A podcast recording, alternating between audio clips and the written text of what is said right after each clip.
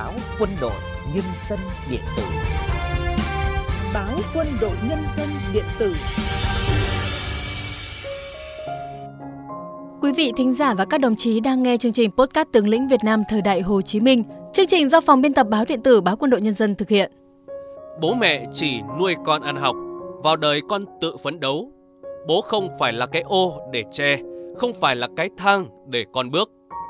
Lời nói đó của bố vẫn luôn văng vẳng bên tai tôi suốt cuộc đời quân ngũ là động lực để tôi bước đi bằng chính đôi chân của mình.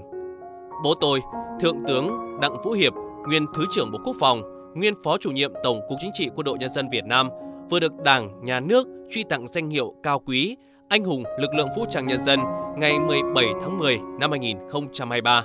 Ông sinh năm 1928. Sau khi tham gia khởi nghĩa giành chính quyền trong cách mạng tháng 8 năm 1945 ở Phú Thọ, bố tôi vào quân đội trực tiếp chiến đấu. Để hiểu rõ hơn về cuộc đời của ông, xin mời quý thính giả cùng lắng nghe bài viết Bố không phải là cái ô của tác giả Hoàng Quý, ghi theo lời kể của ông Đặng Vũ Thái, con trai Thượng tướng Đặng Vũ Hiệp. Đón nhận vinh dự này, những kỷ niệm về ông lại ùa về trong hồi ức của tôi. Dù bố biển biệt xa gia đình, hiếm hoi lắm mới tranh thủ về nhà và lần nào cũng vội. Nhưng không vì thế mà sự dạy bảo của ông dành cho anh em tôi bị xem nhẹ. Những lá thư còn vương mùi khói lửa, đạn bom chiến trường ông gửi về. Chúng tôi hầu như đều thuộc những lời ông căn dặn.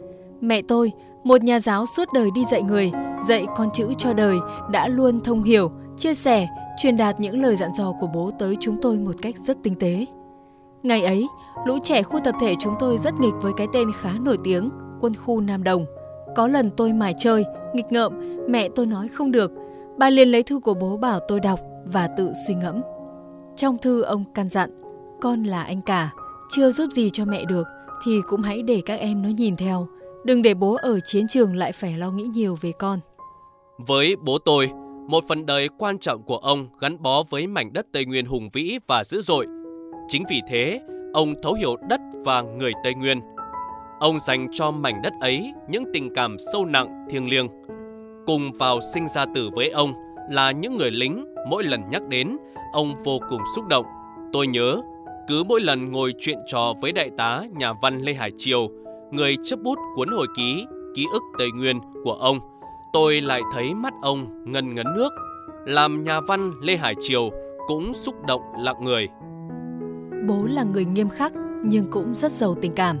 Hồi còn công tác, một vài con cháu muốn qua ông để về chỗ này chỗ kia, nhưng ông không đồng ý và nhắc nhở cần phải tự mình nỗ lực phấn đấu, tự đi bằng đôi chân của chính mình. Ngày em gái tôi, Thượng tá bác sĩ Đặng Thị Bích Liên, Bệnh viện Trung ương Quân đội 108 bị tai nạn giao thông, ông đã buồn lo hàng tháng trời. Thương và lo cho con gái, ông sút gần chục cân. Ông đã dồn tình yêu thương cho các con, các cháu, quan tâm từ việc học hành cho đến sinh hoạt thường nhật. Ông ngồi với em rể tôi nhiều hơn, chia sẻ động viên em trong công việc. Khi viết những dòng này, hình ảnh bố tôi lại hiện lên trong tôi rõ nhất. Cuộc đời của ông là tấm gương sáng cho anh em chúng tôi noi theo. Tự hào về ông, chúng tôi càng phải ra sức phấn đấu, học tập và tu dưỡng là những người đảng viên, người công dân tốt, có ích cho xã hội. Để ở cõi vĩnh hằng, bố tôi luôn mỉm cười. Chuyên mục podcast về tướng lĩnh Việt Nam thời đại Hồ Chí Minh xin được khép lại tại đây. Xin kính chào và hẹn gặp lại quý thính giả trong các chương trình sau.